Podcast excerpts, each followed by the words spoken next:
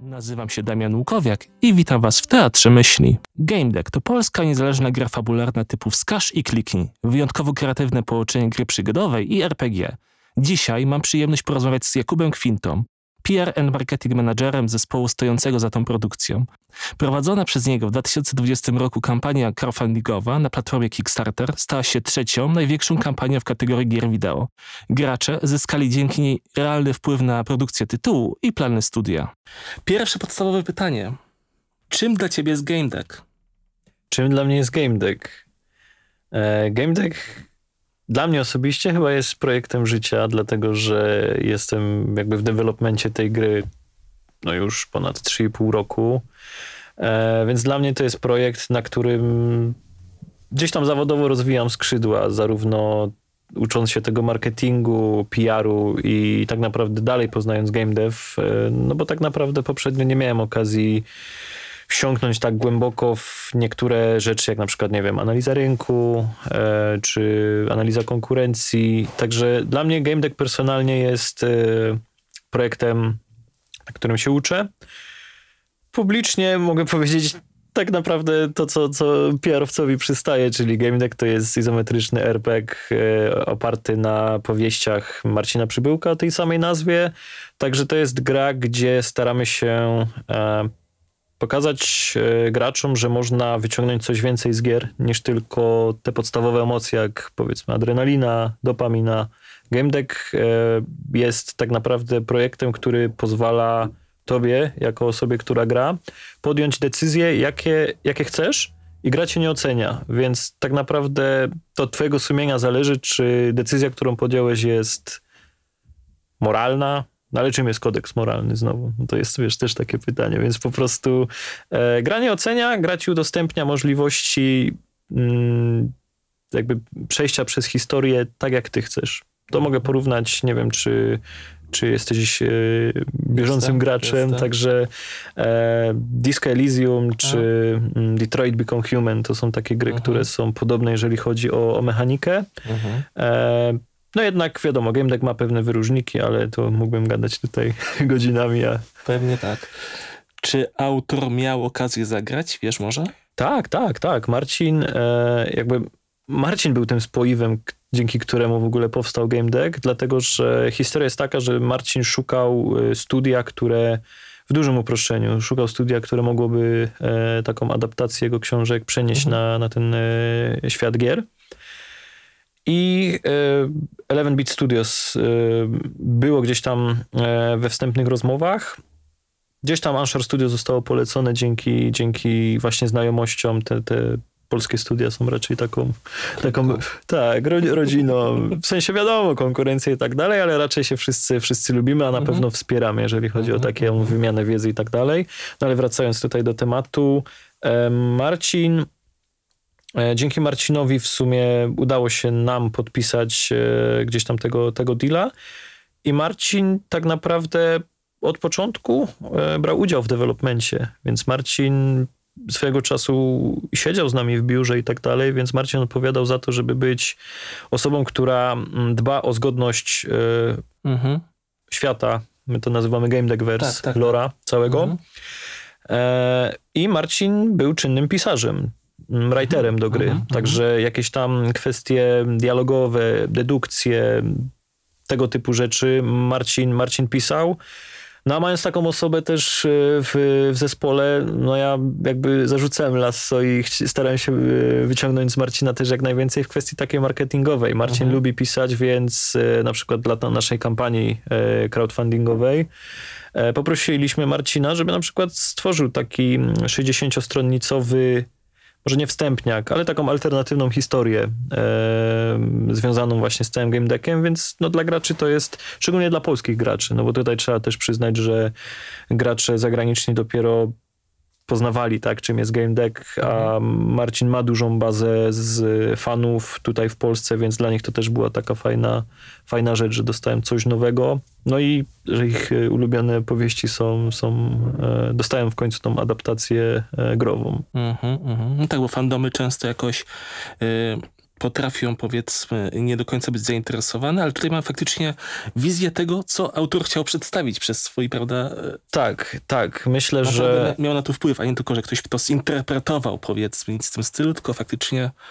Tak, w sensie, no na pewno trzeba podkreślić, e, że Marcin walczył o swoje w takiej kwestii, że często no były gdzieś tam konflikty związane z tym, jak proces designu, proces developmentu wygląda. Trzeba tutaj też mm, powiedzieć o tym, że Marcin wychodzi ze środowiska właśnie pisarskiego. E, my jako deweloperzy też patrzymy inaczej na proces tworzenia gry, więc były tam, były tam spiny na zasadzie takiej, że Marcin chciał coś innego, a jednak my z uwagi na możliwości. No, nawet nie na możliwości, ale taki designerski mhm. pogląd gdzieś tam się, się stykaliśmy, bo nie, zawsze jakby problemem było to, że, że nie wiem, że mamy za mały budżet, że e, mamy, nie wiem, za mało zasobów. Czasami to było po prostu wizja autora versus nasze postrzeganie, jakbyśmy chcieli widzieć game decka, ale mam nadzieję, że zarówno i my i Marcin jesteśmy gdzieś tam zadowoleni, gdzie, gdzie uzyskaliśmy ten konsensus. Mhm. Rozwój postaci wygląda bardzo interesująco i przydzielanie tych punktów i tak dalej, i tak dalej. Y, praktycznie zrezygnowaliście z elementów typowo RPG, prawda, walki. Y, sporo jest tam psychologii. Skąd taki pomysł? Marcin.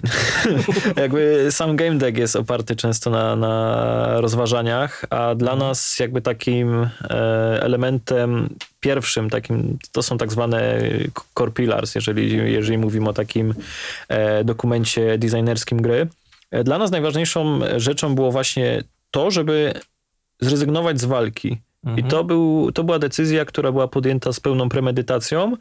Oczywiście potem rynek weryfikuje to, czy walka jest jakby jednym z korowych mechanik, jedną z korowych mechanik RPGów bo zarówno dla mnie, jak i dla ciebie RPG może być czymś innym, tak? Mhm. Dla jednych graczy to może być właśnie rozwój postaci, dla niektórych właśnie te e, rozwinięte drzewko, powiedzmy, profesji, a dla innej osoby jeszcze system ekwipunku, tak? Mhm. I, mhm. I, nie wiem, rozwiązywanie questów.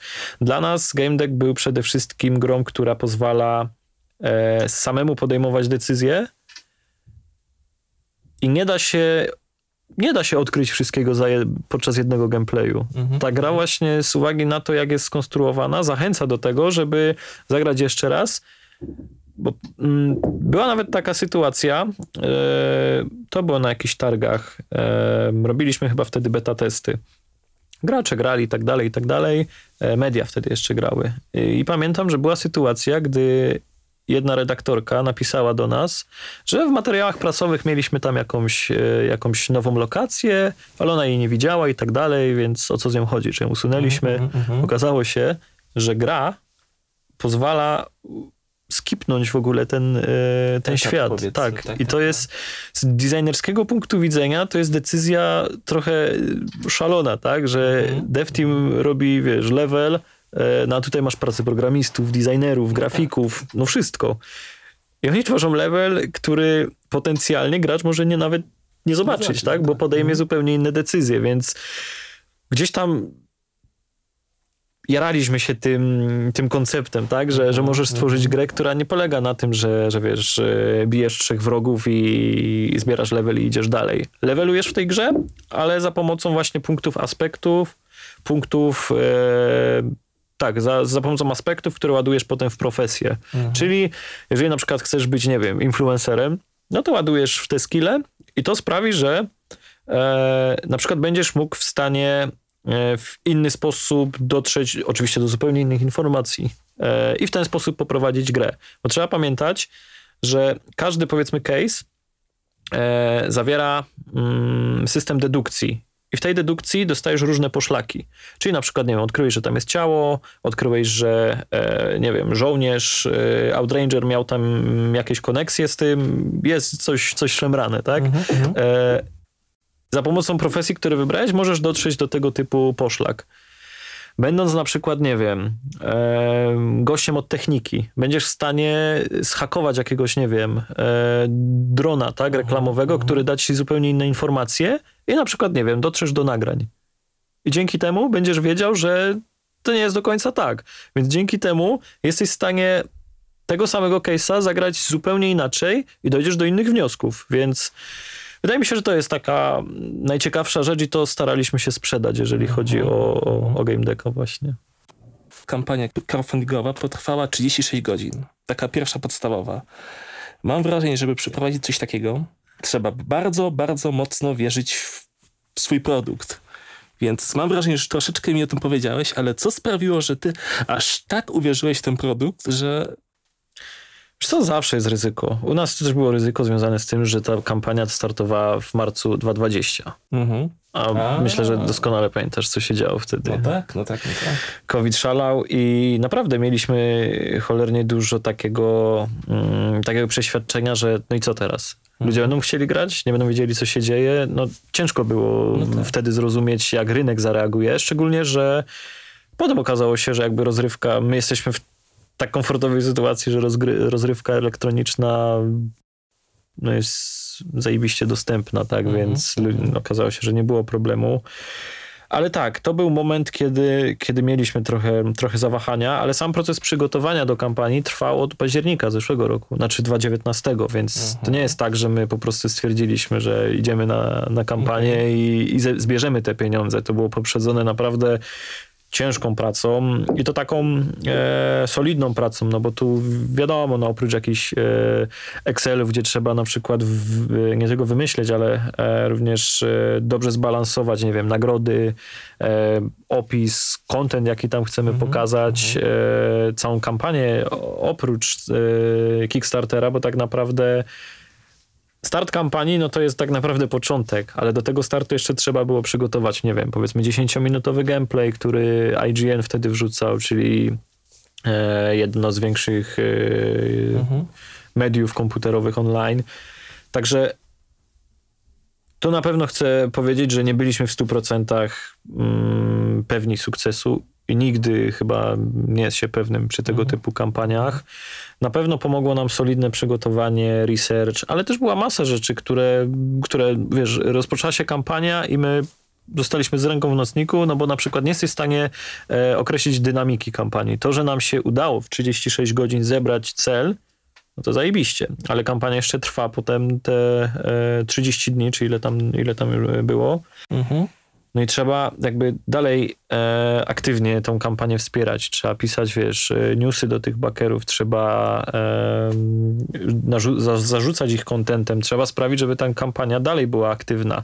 Kampania tak naprawdę e, ma takie naturalne flow, że pierwsze 48 godzin jest właśnie aktywne bardzo, no bo mhm. było widać, tak, że pojawiasz się w newsletterach, to jest świeże, ludzie o tym piszą, media o tym piszą, jest taki generalnie baz. Potem Potem jest stagnacja, tak? No bo ludzie się oswoili, kto chciał, to za, e, wszedł, może mm, wrzucił jakiś pieniądz, więc potem masz taki etap utrzymywania tego. I w naszym przypadku było tak, że na przykład COVID spowodował, że mm, ktoś, kto kupił tier mm, designerski, czyli w naszym przypadku to było 1500 chyba dolarów, i w ramach tego mogłeś stworzyć własny quest, w sensie mogłeś być częścią tego mhm, questa mm -hmm, jako mm -hmm. NPC. E, czy postać niegrywalna. No i były sytuacje, że ktoś po prostu szczerze napisał, siema, chciałem wesprzeć, no ale ale potrzebuję na przykład pieniędzy, albo nie czuję się pewnie i tak mhm, dalej, mhm. więc na pewno to też było dla nas takie e, stresujące, jeżeli ktoś, ktoś nagle wycofuje pieniądze, no ale końcówka kampanii też zazwyczaj jest taka, że pojawiamy się w tych final, finalnych newsletterach, mhm, czas się kończy, wiadomo jak to jest. Więc więc wtedy jeszcze, jeszcze bardziej udało się mm, zwiększyć tą kwotę. No i finalnie 350% normy zostało wykonanych. Bardzo się cieszę, ale tak jak mówię, no to nie było tak, że ruszyliśmy z tą kampanią i, i wiesz, po się zrobiło. i leżymy. No bo e, COVID akurat pomógł z tym, że była praca zdalna. Oczywiście mhm. to było niezdrowe, ale ja mm, i cała reszta teamu, ja akurat jeszcze miałem wtedy kwarantannę z uwagi na to, że tydzień temu, tydzień wcześniej byłem w Stanach, no i zamknęli granice i jakby to był ten pierwszy, pierwszy mhm, rzut. Uh -huh. Więc ja siedziałem zdalnie, e, wszyscy, całe, całe, tak, wszyscy poszli, więc całość teamu też siedziała zdalnie i to pomagało w takim sensie, że byliśmy dostępni 24 na 7, ale nie było to zdrowe, nie? nie było, więc... E, No, to był specyficzny okres czasu, no ale się udało i na pewno to jest niesamowity sukces i taka, nie wiem, walidacja umiejętności też. No, mhm. To są mhm. fajne, fajne rzeczy. Cieszę się, że, że się udało. No i tak jak mówię, no to nie jest tylko moja zasługa, tylko całego teamu i, i mojego PR-owego teamu też. Także fajnie, fajnie mieć taki sukces po prostu w portfolio. Mhm. Co pamiętasz z chwili, kiedy dowiedziałeś się, że wasza gra wiesz, wielkim kandydatem do paszportu polityki?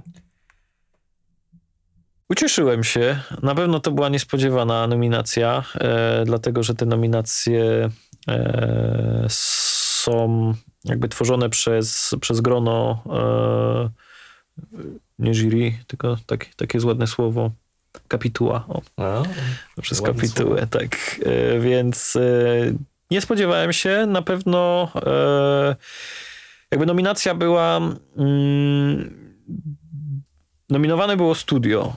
E, tutaj mogę powiedzieć, że my w ramach takiego brainstormu wewnętrznie po prostu zadecydowaliśmy e, o osobach, które, e, które mogłyby być nominowane. No i stwierdziliśmy, że po prostu trzy główne ścieżki powinny, powinny nas reprezentować. Tak, no i tutaj mówimy właśnie o marketingu, czyli ja, Magda Cielecka, Head of Production, czyli tutaj cały, cały proces mhm. produkcyjny, i e, Marcin Rybiński, czyli e, dyrektor kreatywny całego projektu, więc e,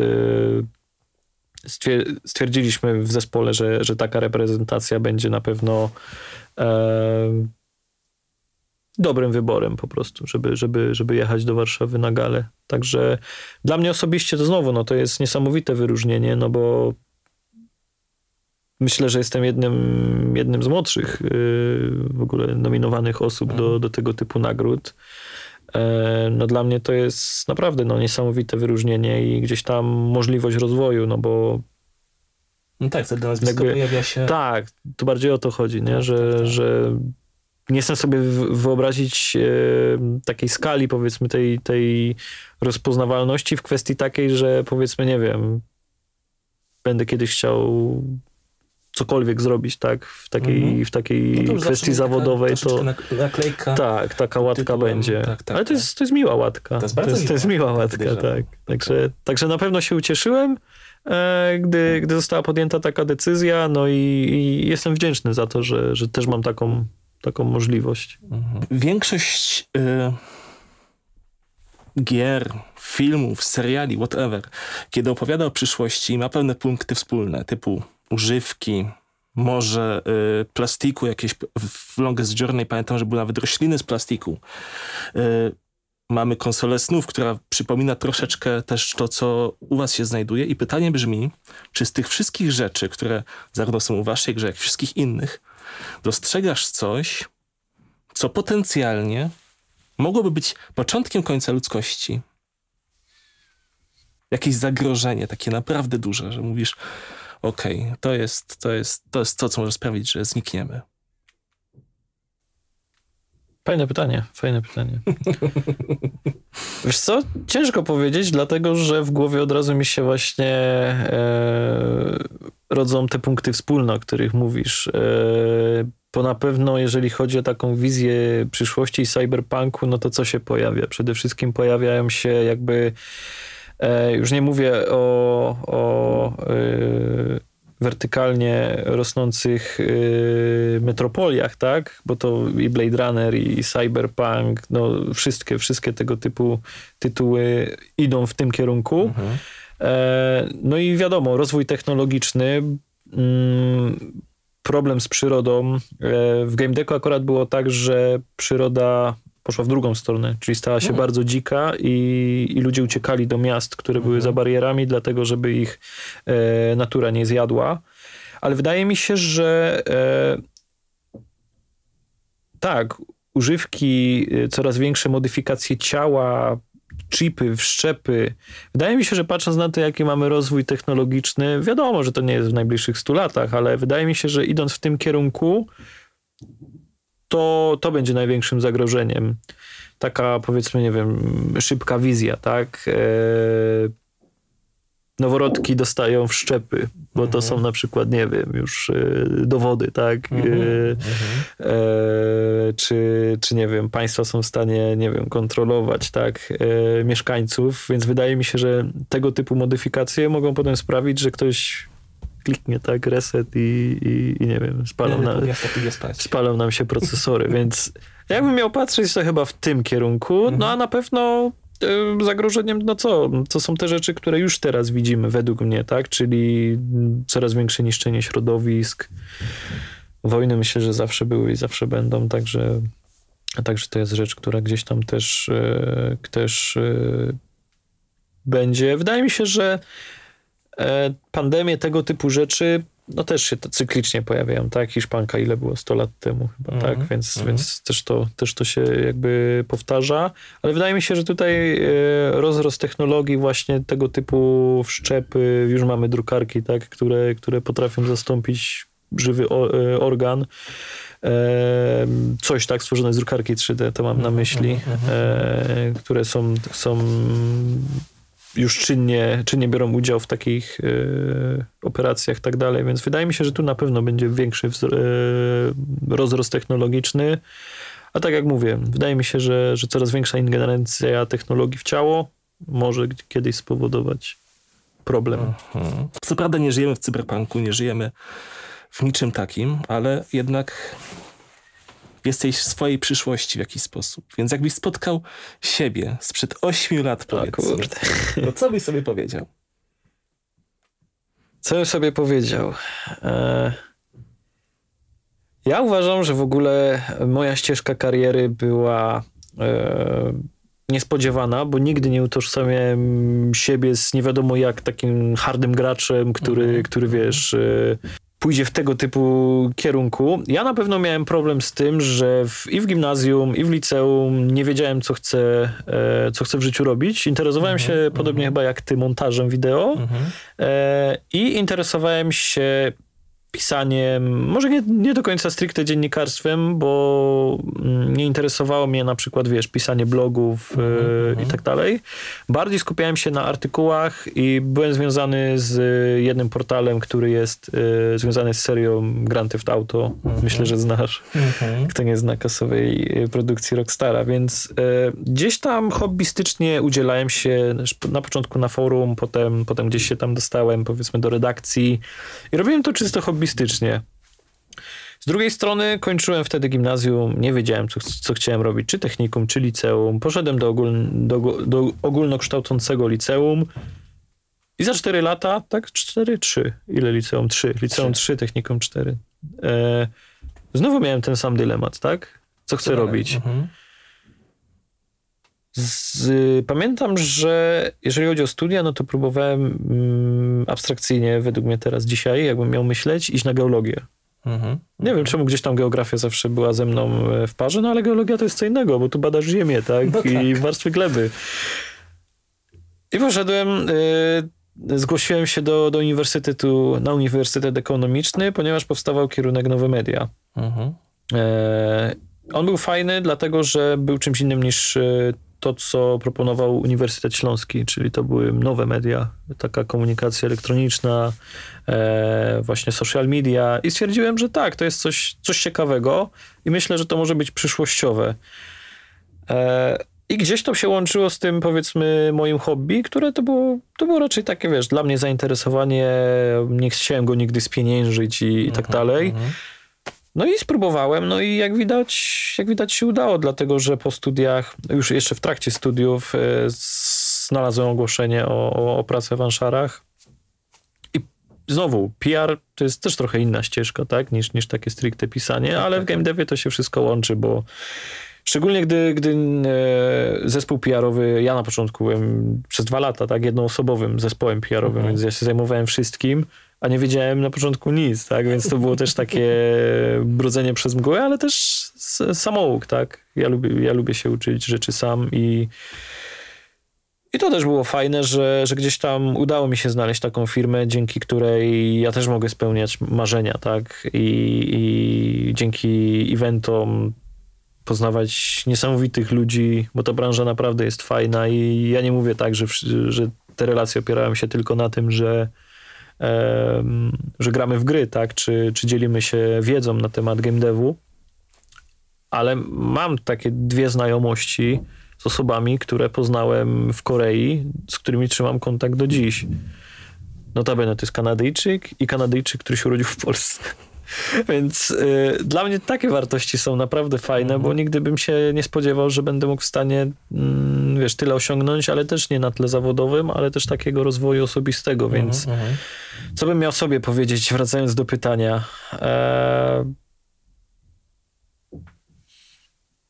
żeby robić swoje, w sensie nie poddawać się, próbować rzeczy, e, nie bać się porażek. E, ja wiem, że to może brzmieć płytko, bo, bo często życie też nie pozwala na, na osiąganie wielu rzeczy, ale wydaje mi się, że taka wewnętrzna motywacja i próba po prostu robienia czegoś yy, gdzieś tam zaowocuje, bo to na pewno, mhm. Na pewno też jest inwestowanie chyba w siebie, tak. czyli po prostu rozwój z siebie samego, a jak człowiek coś robi i jeszcze mu to sprawia przyjemność, no to jest chyba najlepsze, co może być. No tak, i, i z tego co mówisz, to wychodzi mi taki obraz pod tytułem: Jak nie wiesz co robić, próbuj, aż w końcu coś trafi. Myślę, że tak. Myślę, że tak. Trzeba próbować. Jak się człowiek sparzy, trudno. W sensie, często na przykład ja miałem taką blokadę na zasadzie, o nie, żebym, nie wiem, nauczył się, nie wiem, jeździć na rowerze szosowym, no to muszę kupić tą szosówkę, muszę mieć niesamowicie jak wielki, znaczy jak drogi sprzęt i tak dalej. Nie wiem, nagrywając vlogi e, też muszę mieć kamerę, muszę mieć gimbala, muszę mieć, nie wiem, najpierw drona, żeby mnie z góry nagrywał. A nie jest tak, bo można wziąć zwykły telefon i coś nagrać, tak? Przecież pewnie tak samo zaczynałeś jak ja w kwestii montażu, tak? Brałeś jakiś materiał, ja nawet nic nie nagrywałem. Mhm. To, jest, to jest też ważne, że ja na przykład montażu uczyłem się właśnie na rzeczach, które nagrywałem z gry. Siebie nie nagrywałem, nie nagrywałem otoczenia, nie nagrywałem życia. Bardziej wolałem się skupić na wirtualnym nagraniu, mhm. dlatego żeby uczyć się montażu, uczyć się, nie wiem, podstaw dźwięku, uczyć się pisania scenariuszy, to mi sprawiało radość. No i siedziałem, montowałem, pnąłem jak był render, ale, ale nie wiem, no jakoś, jakoś mi to sprawiało przyjemność. No okay. i, i tak po prostu uważam, że to jest fajny kierunek po prostu dla mnie, żeby, żeby uczyć się czegoś, próbować, a, a jak wyjdzie, no to jak nie wyjdzie, to trudno, ale, ale nie zrażać się, nie? Chociaż tak jak mówię, wiem, że to jest ciężkie, no bo to wymaga dużo, dużo takiej wewnętrznej motywacji i, i takiego, wiesz, próbowania puszowania siebie do przodu. Mhm. A nie zawsze wychodzi. A co cię motywuje ogólnie? Co mnie motywuje?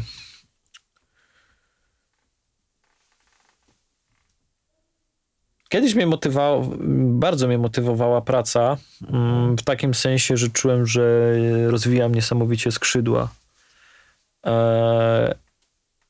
E, ale doszedłem kiedyś do takiego wniosku, że za dużo się poświęcam pracy. W sensie łatwo jest, e, łatwo było mi skoczyć w pracoholizm, ciężko mi było e, z niego wyskoczyć i dalej się tego uczę. Może takie wprowadzenie 40-godzinnego trybu no tak, pracy. Pandemiczne 2.4 na 7 nie brzmiało jak y, czas wolny. Tak, tak. I to, to był w sumie, to było takie apogeum tego, nie? Że, że wiesz, siedzę non-stop przy komputerze mm. i wiadomo, pandemia, lockdown, nie mogłem wyjść z domu, to siedziałem non-stop na komputerze i to sprawiało, że e, że gdzieś się tam w tym gubiłem. E, no ale kilka sytuacji też w ostatnim czasie sprawiło, że gdzieś tam staram się przewartościować y, swoje, swoje życie. Oczywiście praca dalej mi jest mhm. bardzo ważna i, i jestem wdzięczny za to, że dalej pracuję i dalej czuję, że się rozwijam ale mm, co mnie motywuje do działania? E, wydaje mi się, że właśnie taka chęć e, nie marnowania tego czasu i próbowania robić czegoś, czegoś e, nawet nie, nie zawsze musi być to niesamowicie, jak wiesz, wybitne. W sensie nie mówię, że mam jechać, ubrać plecak i jechać w Tatry, mhm. ale mm, doszedłem do wniosku, że szczęście i taką satysfakcję i motywację do działania też dają mi takie małe rzeczy, tak? Jak na przykład, nie wiem, nagranie z sobą tutaj podcastu, to też jest coś, co, co jest dla mnie, wiesz, mogę powiedzieć, kici w oko nie, po, mhm. po co, nie? Mam no tak, sobotę. A, a to jest coś takiego, co, co wiesz, dla mnie też jest fajne, bo, bo gdzieś się też tam rozwijam, próbuję nowych rzeczy, nigdy nie byłem gościem na, na kanapie no, u kogoś w, w podcaście, więc, e, więc też to jest fajne. Więc staram się motywować siebie do, do robienia nawet takich małych rzeczy, bo, bo kiedyś nie szanowałem swojego czasu i, marnotrawiłem go, można tak powiedzieć. Pracowałem, tak, ale nie widziałem w tym siebie. A teraz staram się przede wszystkim widzieć siebie i, i robić rzeczy też, e, które mi sprawiają przyjemność. Więc dla mnie takim kluczem teraz jest utrzymanie takiego work-life balance, mhm. trybu pomiędzy pracą a, a sobą. Bo gdzieś tam nie widziałem siebie w tym wszystkim. Kariera karierą, ale, ale gdzieś warto też czasami się zatrzymać i, i po prostu po prostu się zatrzymać i, i popatrzeć. Mhm. No właśnie, zatrzymać się. Co prawda, y, tak jak już mówiłem wcześniej, nie żyjemy w cyberpunku w żaden sposób. Nie aczkolwiek mimo wszystko y, nasze zegarki mają internet. Nasze telefony mają internet. Mamy miliard, kon, miliard komunikatów. Y, szum medialny jest z nami praktycznie cały czas. I pytanie brzmi, jak się z tym wszystkim czujesz? Czy jak taka ryba w wodzie, czy jednak potrzebujesz wyciszenia? Hmm. Myślę, że tak jak powiedziałeś, e, szum komunikacyjny to ile bodźców dostajemy do, e, wszędzie, tak? Bo tak jak mhm. mówisz, nawet nie wiem, leżysz, drzemiesz i dostajesz tak powiadomienia, akurat jeszcze klasyczne zegarki. To jest akurat moje postanowienie. Już kilka razy próbowałem gdzieś jakiegoś smartwatcha kupić, ale nie wiem. To jest chyba właśnie mój taki wewnętrzna obrona, że, że mam ten zegarek i mi to nie piszczy non-stop. E, no ale wiesz, pójdę, podejdę do telefonu i za chwilę będzie milion powiadomień, więc tak, szum komunikacyjny to jest coś, co, co jest niesamowitym problemem, dlatego, że to potem rodzi też takie rzeczy jak e, fake newsy, tak? Mhm. Kampania w Stanach pokazała, tak, że można zebrać elektorat kłamiąc, tak? I, i wiesz i, i, pisząc rzeczy, które, które gdzieś tam ludzie, e, w które wierzą. No ale skąd mogą wiedzieć, czy to jest fake, czy nie? Na przykład, nie wiem, takie osoby, które nie są za pan brat z internetem, nie są w stanie rozpoznać fejka, tak? Mhm. Więc e, tak, szumi informacyjnie jest niesamowitym zagrożeniem i sam fakt takim, że gdzieś tam się uzależniamy od tego internetu, no ja też, tak? Nie, nie ma dnia, żebym, nie wiem, nie spojrzał na Instagrama, uh -huh, uh -huh. Na, na, nie wiem, na Facebooka, na Twittera, chociaż Facebook akurat już się robi takim wallem reklamowym, no tak, już tak, nie od tak. dziś, ale, ale gdzieś tam no bycie w tym internecie, tak? Oczywiście ma to niesamowite plusy, tak? No bo bez internetu to byśmy byli naprawdę jeszcze daleko w tyle, więc to jest niesamowity rozwój, ale no ale gdzieś tam się gubimy w tym, to na uh -huh. pewno, mhm. tak jak mówisz, to jest problem. Tak się odnajdujesz? Pytanie, czy się odnajduję. Pytanie, czy potrafię, wiesz, e, znaleźć przestrzeń dla siebie. Wydaje mi się, że są dni, kiedy, kiedy nie potrafię, kiedy, kiedy jestem tak bardzo e, nafiksowany na tym, żeby, żeby, nie wiem, czytać, szukać informacji, że, że jest to problemem. Nie kupowanie smartwatcha to jest jeden z elementów, myślę, walki z tym, żeby nie być non-stop e, w takim gąszczu informacyjnym. Mhm. Staram się ograniczać telewizję, dlatego że wchłanianie niesamowitej liczby informacji sprawia, że człowiek jest po prostu zmęczony. Mhm. Mamy tyle bodźców, że to jest niesamowite. Więc wydaje mi się, że takie naturalne ograniczanie e, jest wskazane. A jak tego można dokonać? No przede wszystkim zapełniając sobie czas aktywnościami idziesz na basen, nie możesz wziąć, znaczy możesz, no ale nie weźmiesz telefonu, tak? Więc okay. wydaje mi się, że zapełnianie sobie tego czasu sprawia, że jest mniejszy dostęp do, do, tych, do tych informacji, bo one są na wyciągnięcie ręki. I też kiedyś spotkałem się z taką opinią, że ludzi frustruje to, że nie jesteś w stanie już zebrać wszystkich informacji. Nie jesteś w stanie ogarnąć Mówisz już. o FOMO czy o czymś innym? Mówię o wszystkich e, bodźcach, które do ciebie dochodzą z takiej, powiedzmy, z takiego, e, z takiej lokalnej przestrzeni. Mhm. Już nie mówię o tym, że, że masz, e, wiesz, oglądać, nie wiem, portal informacyjny 24 na 7 i, i wchłonąć te informacje, ale nawet takie dzienne bodźce, tak? Ile informacji do ciebie dochodzi, to już jest dla mnie niepojęte.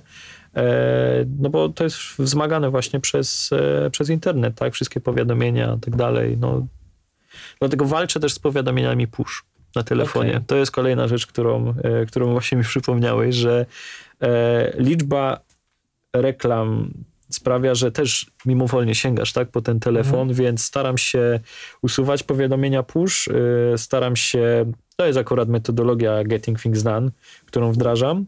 E, staram się też czyścić skrzynkę do zera. Mhm. Jak mam jakiś newsletter, który mnie, nie powiem brzydko co, też usuwam od razu, Mhm. więc staram się czyścić po prostu swoje konta e, do tego stopnia, żeby mieć też jak najmniej bodźców. Chociaż wiesz, no reklamy kontekstowe zawsze cię chwycą, czy byś chciał, No tak. czy nie. Zawsze Tak, cię tak, złapią. Twoja skrzynka zawiera zero maili, naprawdę? E, wiesz co?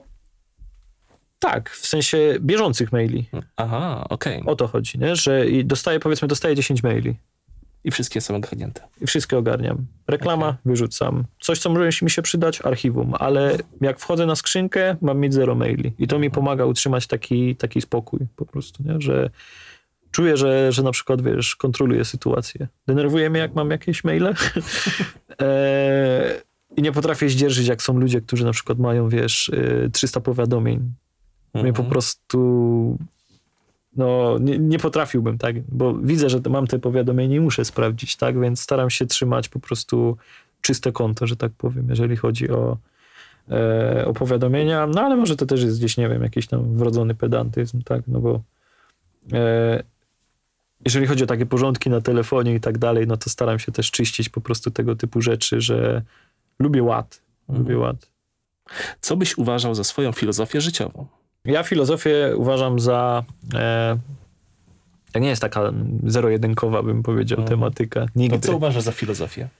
E, moją, czy ogólnie, czym jest filozofia? Moją. E, jakbym miał powiedzieć moją filozofię życia, e, za dużo wątków mi się otwiera w głowie. I nie chcę też, żeby. Nie chcę też, żeby ta filozofia przechodziła, myślę, w taki, w taki e, zawodowy system, ale dla mnie filozofią życia jest na przykład właśnie ta e, schemat działania, czyli Mhm. getting things done. Mhm. E, ja posiadam e, kalendarz, w którym zapisuję wszystko. Mam jeden czas, dlatego zapisuję tam rzeczy służbowe i rzeczy prywatne.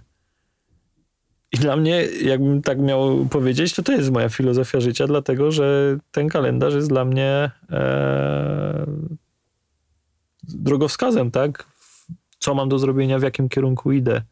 E, to jest też rzecz, gdzie piszę swoje przemyślenia. To jest też rzecz, gdzie planuję rzeczy. Zawsze sobie planuję tak, że na przykład muszę wykonać jeden krok, by iść do przodu. Mhm. Także wydaje mi się, że na ten moment moją filozofią życia będzie taka, taki system zarządzania swoim czasem, który się nazywa Getting Things Done. Mhm. Czyli to mi pomaga po prostu iść do przodu, to mi pomaga nie mieć właśnie też natłoku informacji. E, bo na przykład, nie wiem, mam, załóżmy znowu wracamy do podcastu, tak? Mhm. Mam z tobą e, nagranie. Ja sobie zapiszę w momencie, jak rozmawialiśmy, jakie mam nagranie, gdzie mam nagranie i na przykład jakieś call to action, jeżeli mam zrobić. Mhm, Czyli na mhm. przykład, nie wiem, e, będziesz potrzebował ode mnie asetów do montażu. No to ja sobie to zapiszę, wyrzucam, nie myślę o tym. Mhm. Nie myślę o tym. Mhm. Ja działam w cyklu takim, że mam tak zwany inbox i tam wrzucam wszystkie rzeczy tak surowo, czy na przykład, nie wiem, zrobić obiad, yy, wejść na rysy, cokolwiek. Cokolwiek bym chciał zrobić. Czy to jest coś służbowego, czy prywatnego. Tam to wrzucam i potem co tydzień sobie robię taki, e, takie podsumowanie tego tygodnia. E, co się udało zrobić, ile rzeczy zrobiłem i sobie układam już harmonogram na cały tydzień. I to mi pozwala właśnie mieć też trochę taki czysty umysł, czyli na przykład, nie wiem, już nie muszę myśleć tak, co za chwilę będę robił. Wyjdę stąd, zobaczę sobie na, na ten kalendarz i stwierdzę, okej, no to lecimy dalej.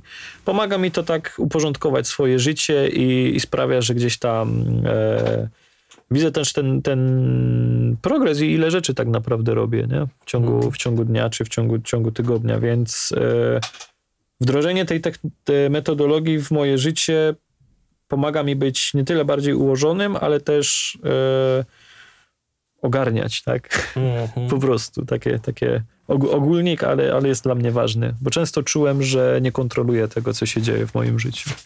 A co byś uważał, albo co uważasz w tym momencie za swoją największą porażkę? Myślę, że do niektórych rzeczy dojrzałem za późno. To, to jest, to wydaje mi się, że to jest. Już nie wiem, czy właśnie definiować to za, za porażkę, czy po prostu ta lekcja Mhm. życia gdzieś tam do mnie przyszła po prostu, po prostu później, a, a nie wiem, miałem możliwość e, skupienia się, nie wiem, na, na karierze i tak dalej, ale wydaje mi się, że e, nie uważam, że zmarnowałem czas, ale uważam, że do pewnych wniosków mógłbym dojść wcześniej, więc to nie jest taka stricte porażka, Mhm. to jest bardziej takie, nie wiem, wspominanie przeszłości i gry, gryzienie siebie po, po, po kostkach. Bo wydaje mi się, że na pewno są rzeczy, których, których gdzieś tam żałuję, ale staram się też wyciągać lekcje z tych decyzji, które podjąłem. Także e, odpukać nie było jeszcze chyba takiej sytuacji, która by sprawiła, sprawiła że poczułem, że, że wiesz, że idę w złym kierunku. Mhm. To nie jest też tak, że ta linia jest prosta, tak? To nie jest, to nie jest szlak, po którym idziesz i, i wiesz. Czasami błądzisz, czasami wyjdziesz z tego szlaku, ale czuję, że gdzieś tam wracam jeszcze. Yy, I mam nadzieję, że będę wracał tak, do tego szlaku i, i szedł tym, w tym kierunku, a nie, to, nie, nie są to na przykład wiesz, ślepe ulice. Mhm. Więc Bardzo dobrze. Bardzo fajnie. oby tak było. Pięknie. No to pytanie o sukces. Miał być łatwiejsze? Mam nadzieję, że jest łatwiejsze. No, wydaje mi się, że tak, że człowiek woli chyba bardziej opowiadać o sukcesach, bo one są widoczne, one są też okraszone innymi emocjami, także e, no na pewno sukcesem będzie to, co osiągnąłem w fanszarach, tak, czyli e, tak jak wspominałem już wcześniej, mogłem dzięki tej pracy e, realizować marzenia, no i, i dzięki tej pracy Byłem kilka razy w Stanach, byłem w Japonii, byłem w, w Korei. Myślę, to jest chyba dla mnie mój sukces, że swoją własną pracą, determinacją e, byłem w stanie osiągnąć tyle, tak? I to nie jest tak, że, że wiesz, ktoś mi, ktoś mi pomagał. Wiadomo, że często w tego typu historiach ludzie też e, myślą o tym, jaki ktoś miał background. Mhm, mhm.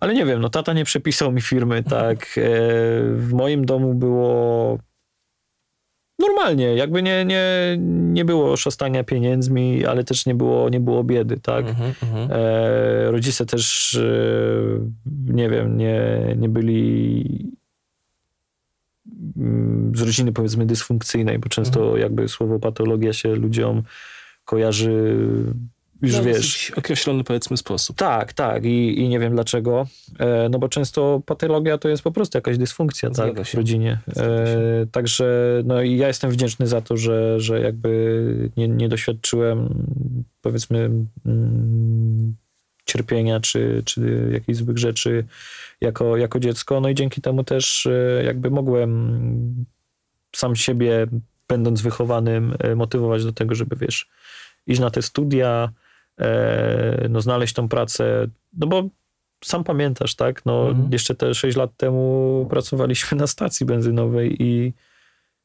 i też nie wiedziałem, tak, nie wiedziałem, co będzie dalej po studiach. Studiowałem Mhm. dziennikarstwo, a pracowałem na stacji, no ale dla mnie to nie była żadna potwarz, bo chciałem coś robić, chciałem zarabiać Mhm. pieniądze i i po prostu no, starałem się iść, iść do przodu. Także moim sukcesem chyba właśnie jest ta, ta droga, którą, którą gdzieś tam pokonuję i gdzieś tam ten paszport polityki, ta nominacja, no to Mhm. jest właśnie taka taki kamień milowy, tak, że, Mhm. że w ciągu powiedzmy, nie wiem, tych 10 lat, od, odkąd y, skończyłem osiemnastkę, pokonałem jakąś drogę i mogę być z niej dumny. Nawet jak spojrzę, nie wiem, 20 lat Mhm, mhm. za 20 lat wstecz, to, to jestem, jestem dumny z tego, ile zrobiłem, a ile mnie jeszcze czeka, mam nadzieję. No właśnie. Okej, teraz zagramy sobie w taką malutką grę, Mhm. że ja zacznę pewne zdania, a ty będziesz je kończyć. O kurde. To jest moja ulubiona gra. Nasze pierwsze zdanie brzmi: Jestem szczęśliwy kiedy. Czuję, że moja lista zadań została zrealizowana. No tak. Dlaczego mnie to jeszcze dziwi? Gdy jest zielono, o jak to mówią. Gdy jest zielono. Gdy jest zielono. No spoko. Moją medytacją jest. Chyba, że nie jest nic. Ale coś na pewno. Zawsze jakaś jest. Jest, jest. Kiedyś koiło mnie, e, miałem odpowiadać, ale Sorry, będzie anegdota. Kiedyś, e, kiedyś koił mnie filmy z indyjskimi barberami. I to była moja taka rutyna. Że jak się czułem źle, to odpalałem YouTube'a i oglądałem, jak e, gdzieś tam barberzy na ulicach e, po prostu, nie wiem, masowali ludzi, ich strzygli. Nie wiem czemu, ale oglądałem to i mnie to koiło. A teraz myślę, że po prostu taki czas dla siebie. E, Mhm. jakby wiem, że, że też mam z tym problem, żeby mm, móc doceniać czas dla siebie, więc nawet e, nie umiem na przykład odpoczywać, no ale to, to są jeszcze wynikowe jakby pracoholizmu, tak, że, że gdzieś tam denerwuje mnie fakt, że nie wiem, siedzę i nic nie robię, tak. Mhm. A chciałem w drugą stronę. Ja na przykład... mimo- Rozkoszować cię to chwilę. tak, bo mimo, że, mimo tego, że, e, że gdzieś tam wiadomo z uwagi na zainteresowania dużo gram, to na przykład w kwestii książek, w kwestii filmów to jestem noga. Mhm, mhm, mhm. Chciałbym, chciałbym w końcu e, też nadrobić to, czyli nie wiem, móc sobie po, poleżeć na kanapie i poglądać Netflixa. Mhm, mhm. Zazwyczaj to robiłem gdzieś tam, może dlatego, że też dzieliłem długo pokój z bratem. Nie czułem też takiego, takiej przestrzeni do tego, żeby, żeby, wiesz, móc się rozłożyć na łóżku i oglądać. Więc zazwyczaj jakieś seriale i tak dalej były oglądane, wiesz... Yy...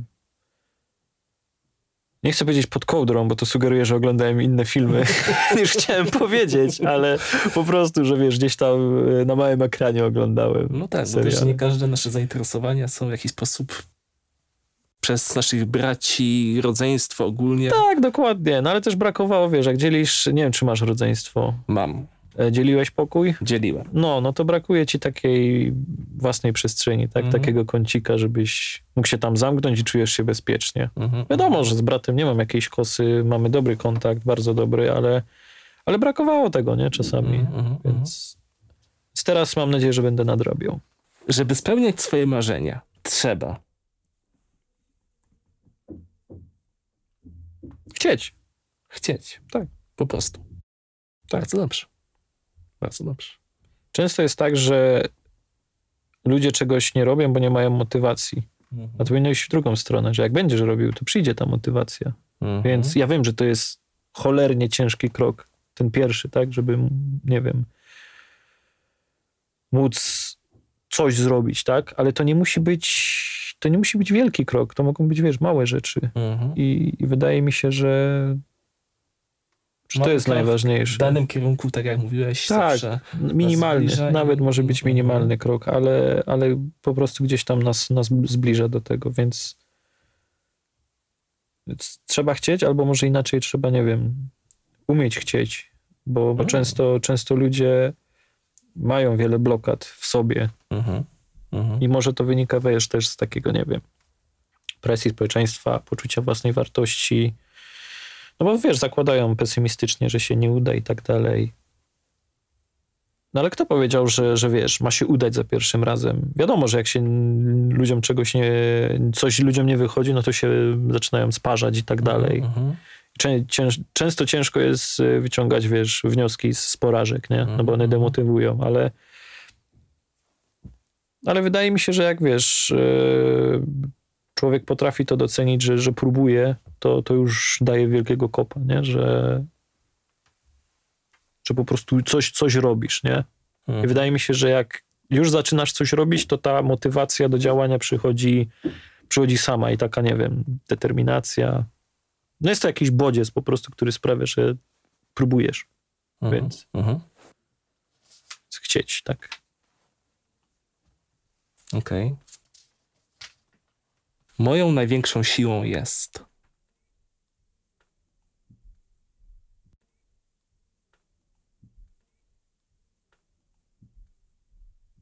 I jest i nie. Analiza. Mm.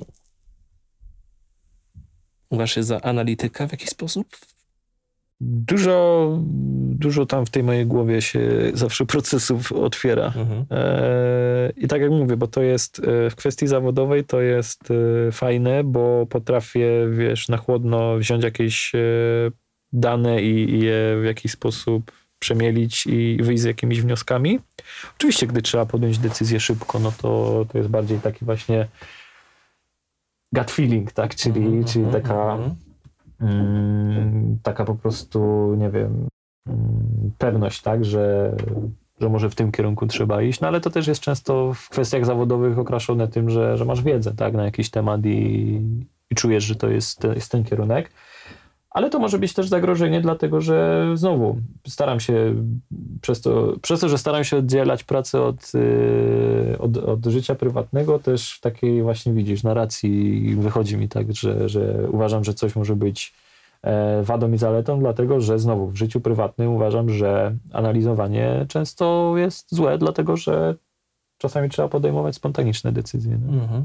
Więc więc to jest i dobre, i złe, ale wiem, że e, wiem, że mam taki łeb analityczny. Ale się z tym pogodziłeś. Tak, no staram się to przekuwać po prostu w jakiś pozytyw, no i próbować też uczyć się tego, tego spontanu, tak? Po prostu mm, czasami jest tak, że znowu myślisz o tym, nie? Jakie, jaki, jaki, jaki może być efekt tego. Czy to będzie porażka, czy to będzie sukces, czy co cię spotka po drodze. A może właśnie trzeba się nastawić na to, że nie wiesz, co cię spotka i mhm. próbować mimo tego iść w tym kierunku. A już będzie fajnie. Troszeczkę dochodzimy do kolejnego, co mam wrażenie, że troszeczkę się łączy, bo... Zobacz, jak płynnie przeszedłem. Nie zagubiony. Czuję się zagubiony. Kiedy? Ciężko stwierdzić. Ciężko stwierdzić, dlatego że że to jest wiele bodźców, tak? Mhm. E ta niepewność może wynikać, nie wiem, mm, ze strachu, że na przykład nie kontroluje rzeczy. Ona może wynikać z y, faktu, że na przykład stało się coś niespodziewanego. Ona może wynikać z presji.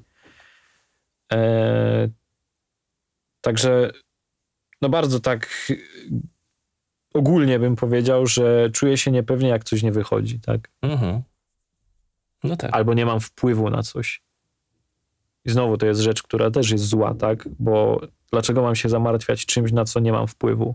No ale znowu chodzi, nie? I, i, I, I gdzieś tam o tym myślisz, no. A, a wiesz, nie mam na niesamowicie wiele rzeczy wpływu, tak? Ale gdzieś tam, gdzieś tam człowiek po prostu o tym myśli się sam nakręca, więc może jest to współ, gdzieś to tam współgra z, tym, z, tą, z tą niepewnością, tak? Jak rzeczy e, idą inaczej niż e, myślałem, tak? I e,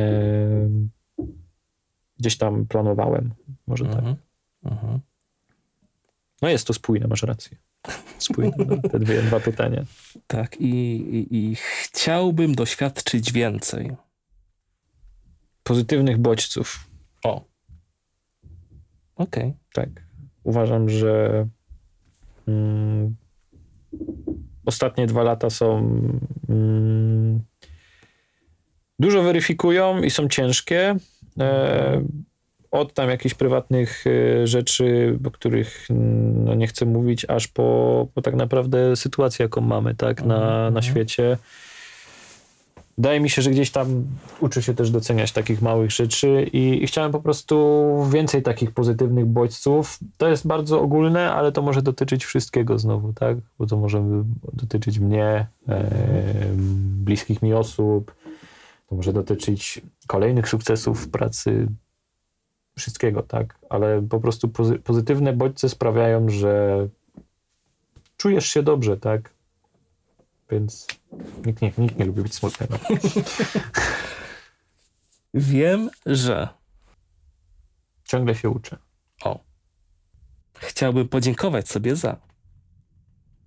Za to, że się nie poddałem. I próbuję. Ja mam tą motywację. Mhm. I ostatnie, aczkolwiek mam wrażenie, że bardzo ciężkie.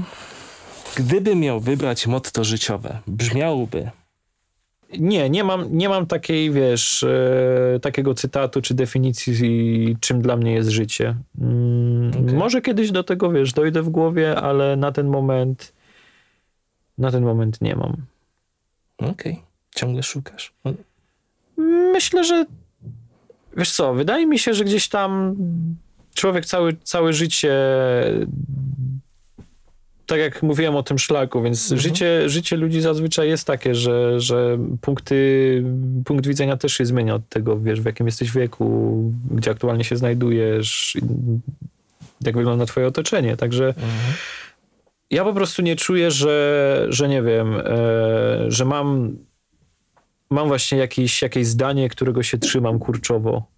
Wiem, czego oczekuję od życia. Myślę, że dużo też, przy, szczególnie przy tych otwartych pytaniach, widać, nie wiem, jakie wartości są dla mnie ważne, e, czego bym też oczekiwał od swojego życia i w którym kierunku chcę iść, ale po prostu nie mam czegoś takiego, że, że wiesz, to jest moja maksyma życiowa i, i się tego trzymam. Okej. Albo jeszcze nie znalazłem takiego zdania po prostu. Może. Dobra, to dzięki bardzo. Dzięki piękne. Cześć, cześć.